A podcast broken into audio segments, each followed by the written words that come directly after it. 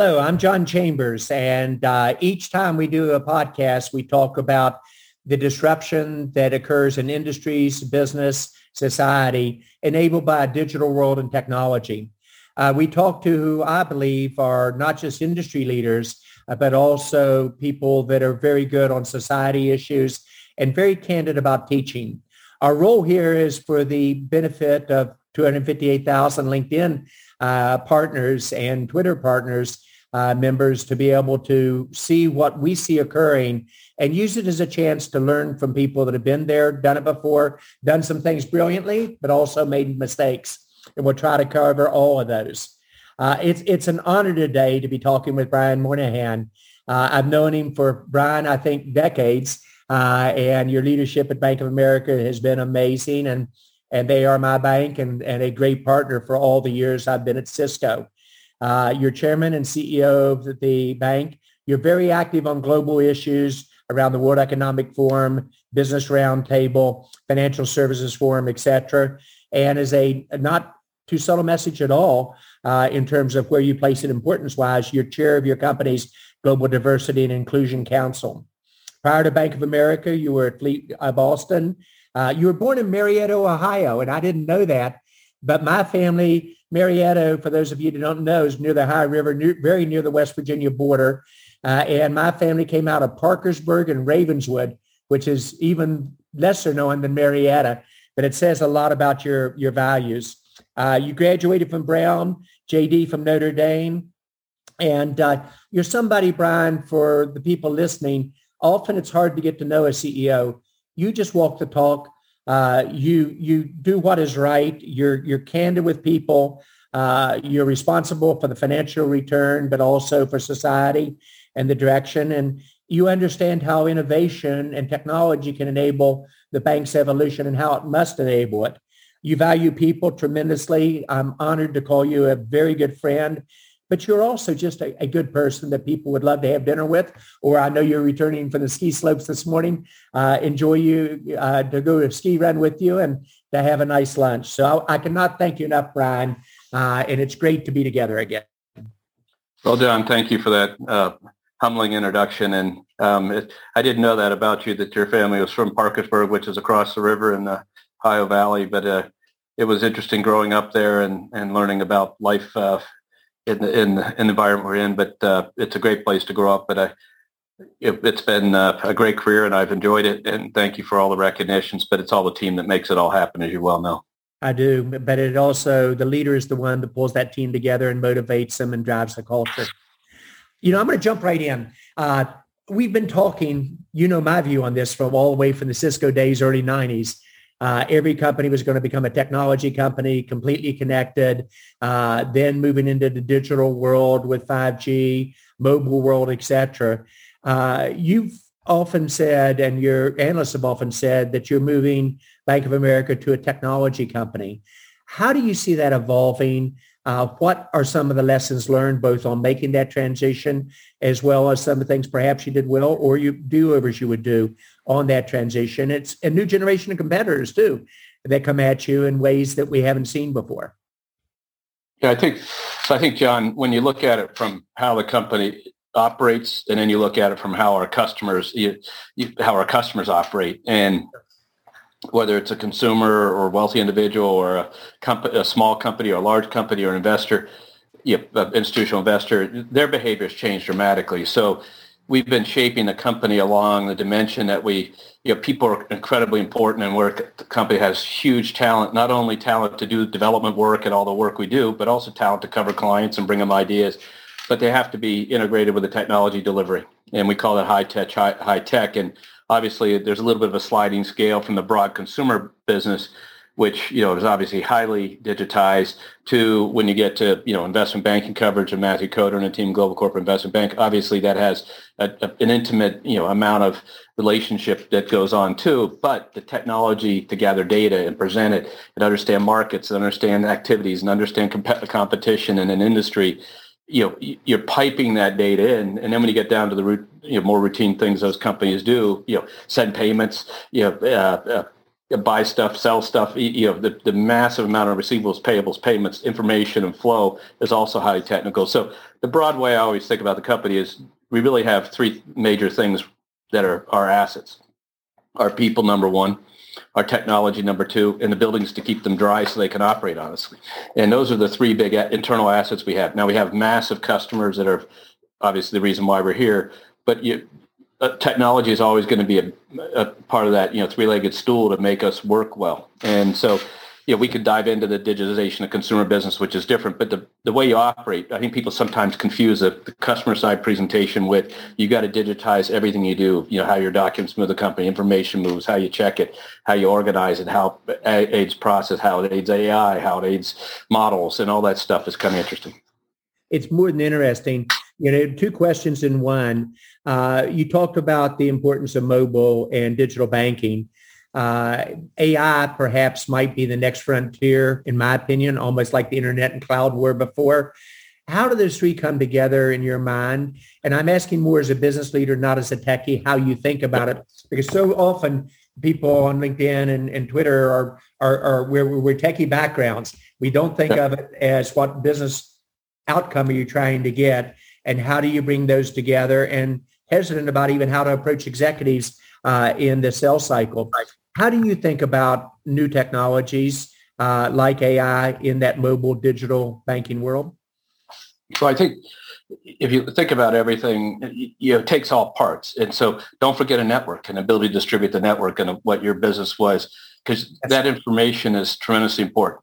It takes data, uh, huge data lakes that you can then manipulate to get to the AI engine, and it takes the models and algorithms AI engine, takes voice voice recognition. That's been a stupendous impact for us. This thing we call Erica, which now has 20 odd million customers on it. They, they did you know three 400 million interfaces last year, 400 some interfaces to it last year, and that's just all automation. But behind that, you know, you say Erica, what's my balance? There's 110 systems that have to be accurate. There has to be a, a network that can transmit the information from those systems to that mobile phone while the person's going down a highway 70 miles an hour. But by the way, you got to recognize the voice and be able to ascertain it. So it's interaction of all those capabilities which are critical. And so people focus on AI, but AI doesn't work with the data and information behind it.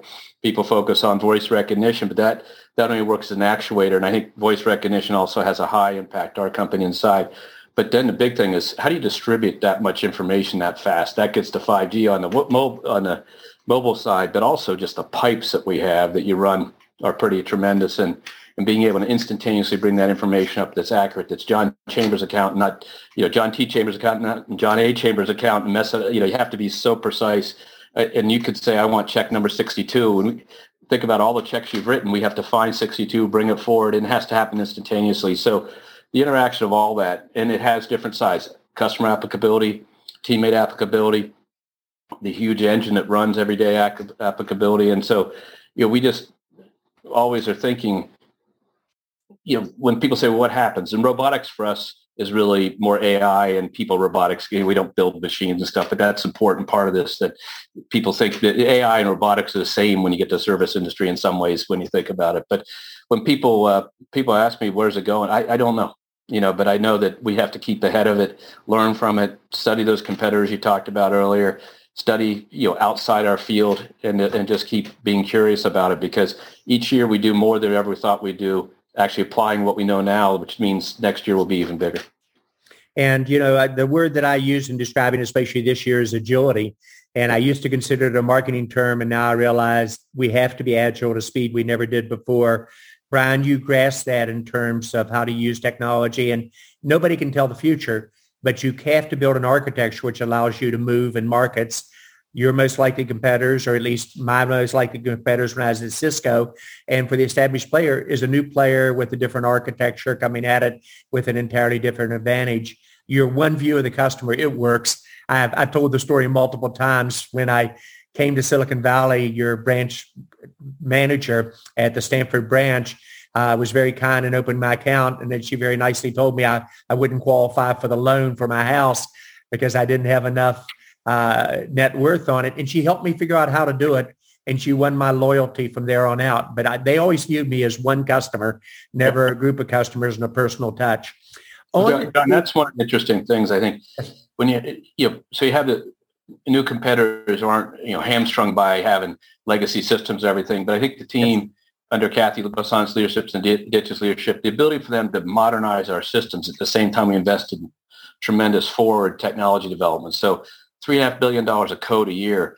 And but you had to bring the systems up, architecture up, do to get it to the point. And so do we have a cloud? Yeah, we have a huge internal cloud we created, but do we use external cloud? Sure. And those are the words everybody talks about now. But it was it was it's that constant investment in that platform which enables that technology so that one customer comes from an emotional way we actually deal with our customers and want to, them to deal with us but it really comes from the ability to actually think about that way and then get the systems to actually work together and that that was not as easy and by the way there's a lot of people haven't done it yet and it was Cathy's leadership and Ditch's leadership and their colleagues leadership that got us there completely agree when you think about technology uh, and uh, I'm not referring in any way to my, my prior company, but as a whole, the large technology big players don't move anywhere near as fast as the small companies.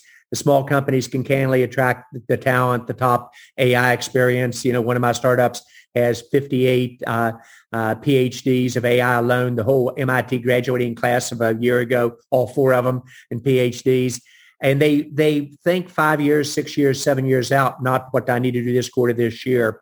How do you think about how do you use startups in your environment? How do you and Cathy think about it? And I agree with she's an amazing leader there. Uh, how do you determine what you do organically? How do you determine how do you use new innovations and bring them in? Uh, how when do you decide to take risk or not with startups? Perhaps purely because they can move with speed that didn't exist before. And as you, as we've all seen, it's unlimited capital at the present time. So they can achieve capital uh, independence remarkably quickly and, and move with the speed, not worrying about this quarter, this year. How do you think about that? Well, so there, there are a bunch of different ways. One of the, um, one of the things we actually have, which is we have you know, this the, the real, very talented research team that yes. is also an asset we have that's always talking about what's out there and bringing it to us. And so between the amount of volume of purchases we make from technology providers, some of those startups providing services to us, that research team, that investment banking team, for about, I don't know, 15, 20 years now, we've been hosting series of uh, annual, uh, semi-annual, multiple times a year events uh, that bring together companies, some of whom will contract with, some of whom we don't really invest in, but but we bring our investors and our our other other buyers of services, for lack of a better term, and these companies and so DocuSign was a company many years ago we brought into that fold. And, you know, and everybody, it was kind of ahead of its time and did it really work? Well, guess what? The pandemic just exploded in its usefulness. But, it, it, and so we think that that's old news, but it, it was two elements. One was we had to get it to work. Two, that we had to get it legally okay. And then we had to actually get the customers to use it and that exploded. So you take a DocuSign from many years ago. And so, you know, we partner with them, we contract with them, but when you, we can when we get interested in a company and bring them a contract the size of our contract, you know, that's a major win for that company. And we're a reference client. So they'll tend to, you know, partner with us to figure out what the problem we're really trying to solve honestly is. And I think um, that's been fun for the last decades and uh, Ditch and the team continue to do that. So having those assets to be curious about it, learn about it, having the humble uh, humility to say we don't have this right. You know, we don't aren't going to be perfect. We don't going to have all the answers. We hire a lot of tremendous talented people, but think think of how valuable it is to be able to have all our people, but also have all those other people, you know, working every day to figure out how to make our company better. And that's been pretty interesting. That's how we actually partner with all the providers and, and stuff. You know, so AI companies and um, companies electronifying trading and doing different things. Zelle was a, a, consortium put together by the industry, so we do some of that. When you go to competitor companies, we you know we study them, they study us. We try to figure out why the customer wants to do business with them. Some of the more fintechy companies, and then we figure out a lot of times you already have the product. So you know there's all the debate about you know we've had keep the change for 20 years. You know the question is you know how useful the product is. We have Bank of America rewards. We have all these things, but sometimes we have the products and then now it's a question of pushing it. Sometimes we don't have the product and how do we think about it? So we study the competitor side that way. But, but I think frankly, through that work we do to learn and the partner, and then fact, frankly, when you spend as much money as we do, pe- people who want to be successful unicorns that you're working with come to us and say, hey, we got a product for you. And that always keeps us on our toes. I like it. I like it. Uh, you know, right now, probably more than ever, and we'll talk specifically about January in a moment, looking back for the year. Uh, but when you think about the economy, last year was about 5% GDP globally. People say 4% this year, 3% next year. It never is what they say. how do you think about that? And how would you educate all of us in terms of your thoughts about how do you prepare for it and what do you think are the most likely, but how much how much beta swing is there in your thought process this year versus others, i.e. risk? So, so we sit here and you know, near the end of January, they just got the numbers for the fourth quarter and they were stronger than people thought. But that's sort of assumed because frankly, that is a quarter, you know, the comparisons are lower, the, the momentum from the stimulus is still in the economy and stuff. So, but your, your point really about the people ought to think about is if you think, you know, uh, 642, six last year, is it's going to come in between five and a half and six, four this year and two next year. Leave aside whether those numbers are exactly right. What we're saying is the economy is normalizing. Yes. We have a trend growth rate of a couple percent. And so the Fed's job is to keep get inflation back down because of all this monetary stimulus and fiscal stimulus, which was absolutely required beginning early in 20 to take the United States out of that hole. People forget we went down 30% in GDP in a quarter. I mean, that that reduction in GDP is probably the fifth largest GDP in the world or sixth largest if you think about it. Then it yeah. restored it though. But the question we had to get back on trend. and We're just getting back on trend. So so of course it's going to normalize. And so I think 642, think about the Fed normalizing. And the big risk is can the Fed, you know, the big debate is can Fed get the inflation under control without overshooting? Because in the end of the day, bringing the interest rate curve up, which is the last piece left on the table because the fiscal stimulus has stopped, to normalize the uh, you know the support for the economy requires them to take action. And it, it's it's slowdown that's what they're supposed to do. They're trying to bring the inflation and prices wages and prices that we see with all our clients and i'm sure you see with all your businesses which is very very high now. And they got to bring it back into normal. So i think the challenge for 2022 is going to be does the fed get it right? Does the market overreact before they have a chance to even try to get it right? And do you see these ebbs and flows. But at the end of the day uh, the Fed knows its job. It, it, it's clear on what it can do. And then the question is how the market reacts to that. And so I think that'll make risk assets a little bit less uh, uh, attractive when there's a zero floor underneath the rate structure and things like that. But and that's what you're seeing going on the market. But the end of the day is this is the Fed's job to get the economy back to trend growth with trend inflation. And frankly, you know, the, they, the, all the people working on this around the world, in the U.S. especially, did a great job over the last 24 months to deal with an issue no one understood no one expected, no prior happening to compare to, and got us back really within seven quarters to the size economy, nearly the same size and expected to grow faster. So of course they got to raise rates to get it more in the normal size.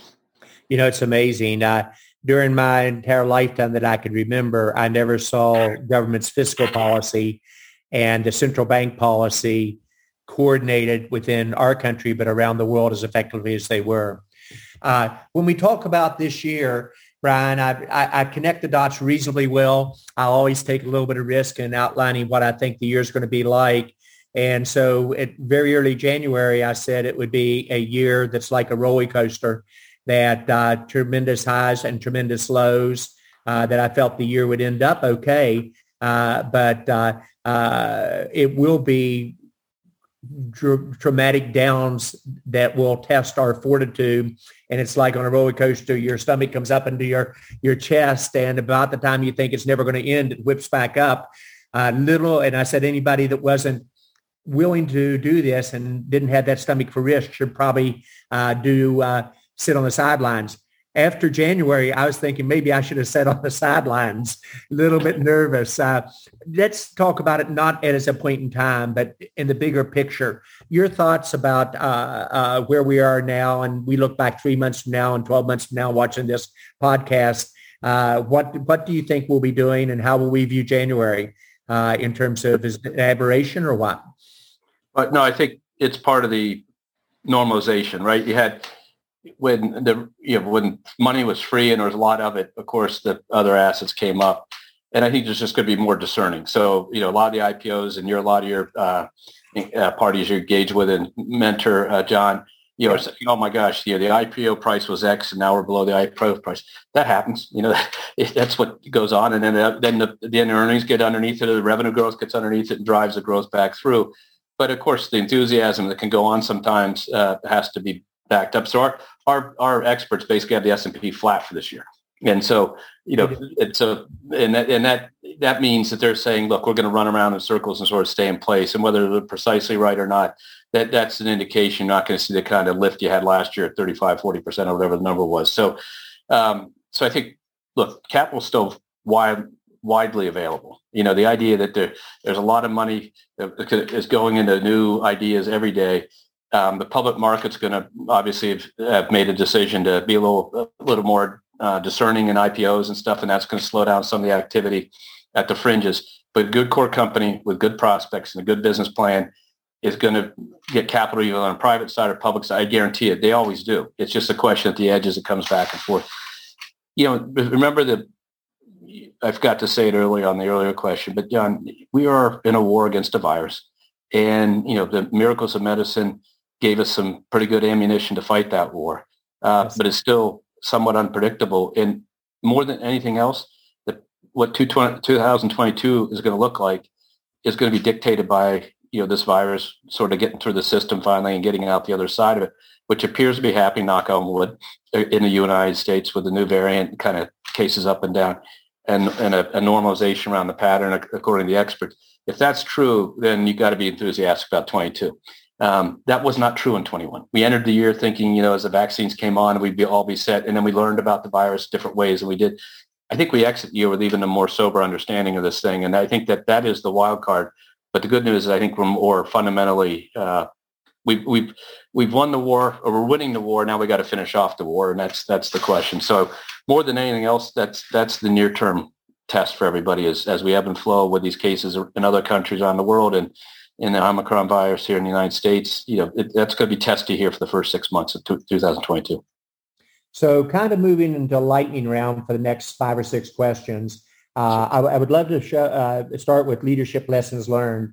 And I always like to, to uh, talk about if you, if there's one thing you wish you had learned earlier as a leader and you could share with the audience, what would it be, uh, Brian, that you, that would help a lot of people listening that that you now use and you wish you'd found out perhaps when you were 30? I think I think the, the, the idea is to have an ability to visualize smart ideas done by everyone that has to do them and not just smart ideas. And so I came up through strategy and I was a lawyer and then I came to the private sector, you know, the the private side and ran M&A groups and strategy. And we were always a smart, in our own mind, whether it was true or not, we were always the smartest people, you know, we, we would yeah. deliver our opinions. But the question, you know, about 10 years into, uh, about three years into me running businesses, I had a teammate who come up completely differently. You know, she, she was a talented teammate, come up from the branch teller to run our private bank. And one day, uh, Jane said to me, she said, "You know, Brian, these are smart ideas, but how how do we how do we really think about them? Don't we have to think about the person actually has to do them?" As your number one starting point. So I think leaders have to be able to visualize the last node of activity yes. and link it to ideas and figure out the business process between them. And then can people make it happen all the way down the line, especially in a very large company like ours?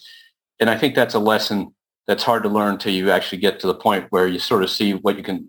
Because believe me, when a leader says we're going to lean left, the world leans left. It, it but the question is, the lean from the top down, but the but the people actually have to do the work may not be able to lean left you know it may not be possible to execute. So you have to start out in on anything you're trying to do and then that then may, enables teammates thinking team customer teammates to you as a and then how's that idea fair that's the leadership lesson i'd say uh, that's guided a lot how we run the company. Not only we need talent teammates and be the best place for those teammates to work we have to think about our business processes from the people who actually do the work and not from the people who have smart ideas and figure out how to bridge those smart ideas to the work you know, very often people then ask, what are the most common characteristics that you see your, your best leaders, what are they have? I'm going to ask the reverse of it.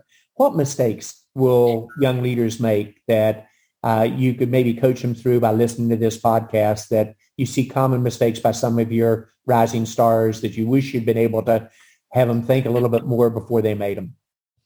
A couple of things. One is, you know, as people move to organizationally, and Ram Charan writes a lot about the, you know, uh, turns in management and things like that. Yes. They, they always try to do their last job, you know, because they were good at it. That's why they got promoted, and then they still try to do it, and that tends to have them fail because two, one is it's not the right time allocation, but more importantly, the rest of the people need a boss. And so if you're one of 10 and you go to uh, manage those 10 people and you're one of the 10 people before, you got to be the boss of the other nine. And if you're not really thinking about what you do with your time as that boss, then it, you tend to you know get caught and you you may still you know if it's a sales job you may be out there selling like heck but you need all 10 salespeople to be effective. You're not going to be able to lift the, the division or part of the company. So one is one is you know do your next job. And the second thing is learn how to manage all the people. You know there's you know as you get to be larger organizations if you have a company starting and growing or if you go up organizationally you know if you think an average span of control of 10 your first job is to manage 10 your second job is to manage 100000 you know, on up. Yes. You your your scope and scale and the way you manage has to account for a thousand people in your third level, not the ten. And so you have to think how to manage. And by the way, they're going to be very different. There's going to be older and younger people, and then there's going to be men and women. There's going to be all kinds of ethnicity and diversity. So you have to think about how your messages and your and your challenge appeal. And then the third thing is be curious. If if a manager loses his curiosity, if they don't quit learning, yeah, they can they can you know, they just start going backwards. And so I always tell kids from the college that the day you leave college and come to work for us, you're extremely talented, but you start to get a little less smart unless you challenge yourself to keep learning at the rate you learn in college while you're doing your day job, so to speak. So you got to read, you got to absorb, you got to be an information, you know, sponge and bring it in. And I think managers sometimes, you know, rely too much on the success that got them there and figure out, you know, I got to start from scratch and be successful in this job. That's understanding what it is. That's how to manage all the people, but also how to stay curious about the job you're doing and the job you need to do and what the company needs to do from you at this job level, not the old one. You know, one of the next topics I'd love to focus on is the uh, ESG, corporate social responsibility. I know it's very important to you at the bank. You've kind of been the champion in many ways with your peers. How do you think about that in terms of uh, B of A's culture and how do you tie it to what you're doing on diversity and inclusion and ESG commitments? So I, I think if you if you back up, we believe in the genius of the and. You got to produce profits and purpose. You got to deliver for your shareholders and society. And it's not or, it is and. And the great business writer Jim Collins, you know, wrote about this in 1996. That's one basic principle. So no matter what I say next, everybody's going to remember you start. If you don't deliver the, for your shareholders, you're not going to get permission to deliver for the rest of the constituency. And you have to blend together if you back up to the broadest context, and I've worked with the International Business Council, the World Economic Forum, I've worked with the BRT and other uh, groups around the world, and uh, you know, what you're really trying to do is align capitalism. Capitalism, the only way to solve the biggest problems of the world. The world's big problems are to have, you know, the world have uh, development along the SDGs because that's what the world decided, you know, was important to it. 190 countries. So to make that happen, capitalism has to drive it. There's not enough charity. Governments are running big deficits and don't have the money. And capitalism has innovation, the people, the talent, the capital. And by the way, it has a profit motive, which always re- replenishes. So, you know, when you think about ESG, what are you really doing? Aligning capitalism to deliver for society. And then what does society want? That's the SDGs. And those are people, planet, prosperity, and principles of governance. So it's the four sort of pillars of the stakeholder capitalism and, and or constituent capitalism, all the different words used it. And, and so the, the idea is that we at Bank of America drive our company, deliver on the genius of the and, and then we have metrics to measure how we deliver along the stakeholders that are important to us. Yep, we got to deliver returns, as you said at the beginning, that we deliver for our shareholders across the last 12 years, but importantly, we increased the diversity of the company. We went from $10 an hour starting wages to $21 an hour. We never raised the healthcare costs for the people at the lower end of the spectrum, and no person Bank of America has had a, a trend cost pass through them. And matter of fact, three years we didn't increase their premiums at all. So we've driven down their cost and given them better health care, the mental wellness benefits, you know, uh, hiring veterans, hiring uh, uh, from low and moderate. These are all things to have the best place people work. And so that's the people pillar. And then you get to the governance. We have a strong board and how we think about how we operate. And then you get to you know, how we deliver for society in terms of our uh, charitable programs, in terms of our investments, our environmental work, a trillion and a half dollar ESG commitment, a trillion of it's environmental over the next 10 years. But it's all back to this basic principle, genius end, profits, purpose, shareholders, and society. Because at the end of the day, you know, that is aligning capitalism to what needs to get done, and it's the only way it'll get done. So if you if you're a believer that this is the most impressing issue in the world, capitalism will actually make it happen. If you're a capitalist, you got to do it this way because this is what society wants capitalism to do. Otherwise, we'll have challenges. You know, when you think about it, uh, I completely agree. I was taking notes. I've got to be careful because I lose my spot. But uh, on uh, you're you're the lead of the Global Diversity and Inclusion Council. How important is it that the CEO owns that? Because being very candid about business as a whole, we have not done a good job in these areas traditionally at all. Uh, what does it mean when the top takes the leadership role here? Uh, secondly, how do you get the whole body to lean right as opposed to, as you said earlier, the head moves right, but you didn't get the middle of the organization to move. How do you think about that? And how do you drive it into the benefits for return to shareholders, but also the benefits for society? Well, you know, number one, if you look at, you know, we, we have a global company in terms of large companies like Cisco and in terms of invest, investors, but in the United States, we are a consumer and wealth management company. So we represent people in um, businesses of all size. So you know, it, and and our success determines America's success, and our success looks like American society, and we have to be able to be, you know, we have to match American society. So the basic principle is is how how can you you be successful if you don't have women wanting to come work at your company and drive you know, with our client bases and things like that, or or or any other ethnic diversity or uh, or gender, etc. Et so that's sort of the basic principles. If you're going to approach the whole market, you got to have a company that can really do it. How we do it is kind of interesting. And we, we literally measure from every level in the company our diversity, and then we measure it every quarter. You know, when a business plan, when a, a business uh, leader comes in and, and, presents their you know performance against plan and performance against goals and everything, you know, there are pages about you know what we call internal movement, external movement, levers, et cetera. It, you know, every different level all the way through the company and already making progress to make sure that the diversity we have in the in the company that matches society overall is moving to every level of management. In some places, we're in very good shape in that. In some places, we're still working on it. But it's that inspection that we don't lead to chance. And so does that require diverse slates of candidates? Does it require a lot of those things that people use tool? Yeah, but the real driver is there's no mystery of where we're behind or ahead.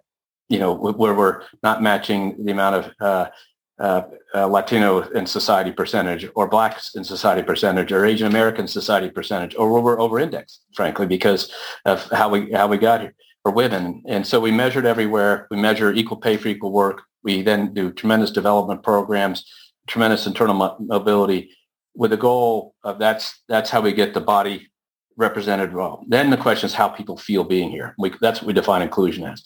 And we really want people, we ask we started measuring inclusion in our employee survey every year about uh, uh 15 years ago before I was CEO. We, we developed this tool and we said, you know, let's go out and define inclusion. And they wanted to hire consultants. I said, don't do that. Just ask people what they mean. And so we had a, a young woman, you know, came in and said, you know what I want to do? I want to come into work. I don't want to have to leave myself at the door and pick it up on the way home. And I said, that's how we define inclusion. You can come to work and be who you are and be all you want to be and still be successful in this company. And that's what we strive to. So we measure but we strive to it. And how do we get there? You know, we have 180,000 discrete particip- you know, people participating or 160 some thousand people participating in employee groups. We have you have networks around the world. We have um, tremendous uh, what we call courageous conversations around the issues, especially those in uh, in uh, the spring of 2020 around the killings, uh, uh, and et cetera. We have you know train, courageous conversations about you know what it's like to have a disabled children in schools. You know all the all these conversations we have you know, we try to drive to make our teammates feel more included and have the ability to talk to each other about what's going on. So one is representation measured every level. The second is inclusion, again measured every level.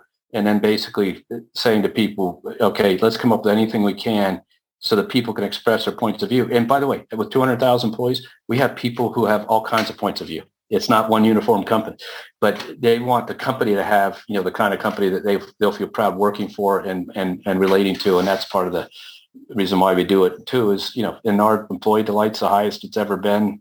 Uh, in the pandemic, it, before the pre-pandemic, it's moved up higher during the pandemic, and because of a lot of the programs we put in, and you know, we, we got the whole you know return to office and what you're going to do, flex time, and all that stuff is in front of us.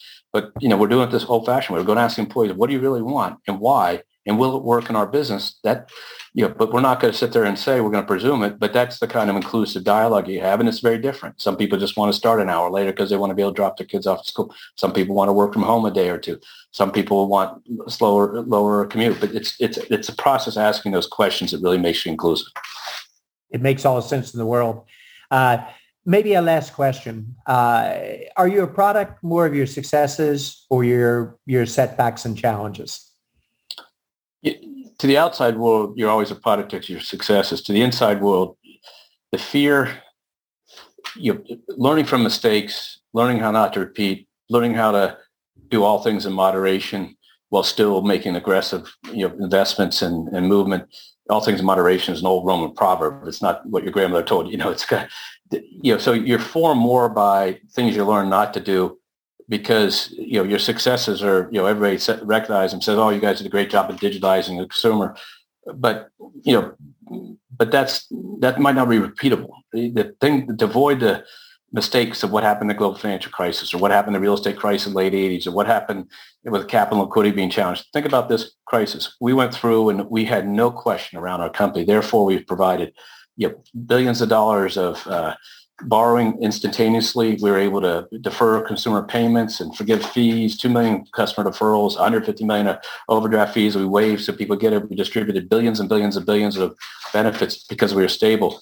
So the fa- learning how not to have problems with your capital liquidity and stuff is actually as critical as your successes. So I think it's equally balanced, but I, but believe me, you know, it, it, uh, know, in the outside world, you'll always be judged by successes.